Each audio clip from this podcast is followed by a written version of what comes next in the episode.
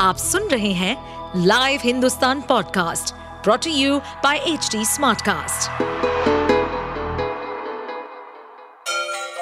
Ganga किनारे बसे राज्य उत्तर प्रदेश की खबरें पॉडकास्ट में आपका स्वागत है इस पॉडकास्ट में हम सुनेंगे छोटे शहर इटावा से लेकर राजधानी लखनऊ, चमड़े के शहर कानपुर और राम की नगरी अयोध्या जैसे सभी शहरों से जुड़ी राजनीति, विकास, मनोरंजन दल बदल फरेब और अपराध जगत की सभी खबरें देखिए, माननीय प्रधानमंत्री ने जो बात कही है, उस बात में सच्चाई है।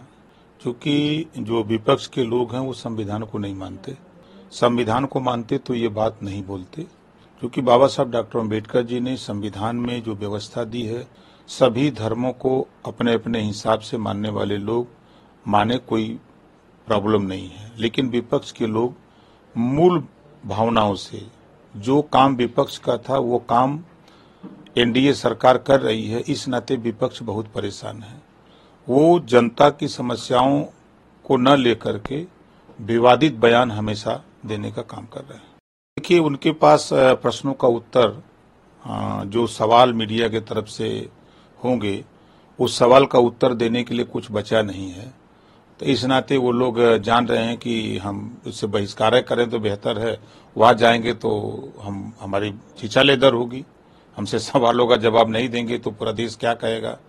जैसे जैसे किए हुए हैं, जो जिस तरह का काम किया है, और उस काम का तो जवाब देना पड़ेगा ना।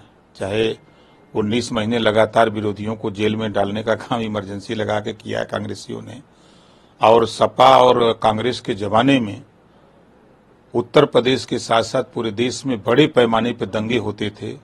जिस दंगे की भेंट में दलित और मुसलमान भेंट चढ़ता था वो जहाँ जान माल की क्षति होती थी। महीनों, डेढ़ महीने दो दो महीने कर्फ्यू लगा करते थे। आज माननीय योगी आदित्यनाथ जी के नेतृत्व में छह साल में उत्तर प्रदेश में एक भी इस तरह के दंगे नहीं हुए और देश में माननीय नरेंद्र मोदी जी के नेतृत्व में दंगे जो बड़े पैमाने पर होते थे, आज वो नगण्य हो गया है तो इस बात को लेकर उनके पास उत्तर देने के लिए अगर सवाल होगा कि भाई आपके शासन में तो दंगे होते थे कर्फ्यू लगते थे लेकिन आज ये स्थिति तो नहीं है तो अब उसका उत्तर वो क्या देंगे? तो उत्तर देने के लिए उन लोगों के पास कुछ नहीं इस नाते वो बहिष्कार कर रहे हैं।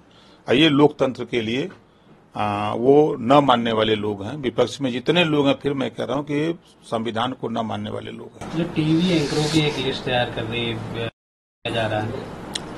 ये विपक्ष के ये साबित होता है जो लिस्ट तैयार कर रहे हैं। उनको ऐसा अंदेशा हो रहा है कि हम इनके प्रश्नों का उत्तर नहीं दे पाएँगे। ये लोग घुमा करके हमसे वही सवाल करेंगे जो आ, इन लोगों के शासनकाल में हुए हैं।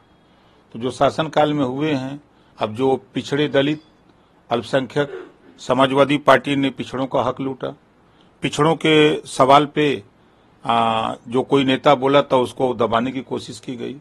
वही हाल कांग्रेस ने किया वही हाल सपा ने किया वही हाल बसपा ने किया कि जो जुल्हा दुनिया अंसारी साईं दर्जी फकीर शेख सैयद पठान कांग्रेस ने उनका हक लूटा उनके शासन में लूटा सपा के शासन में लूटा बसपा के शासन में। तो ये सवाल एंकरों की तरफ़ से होगा इस नाते विपक्ष भाग रहा है।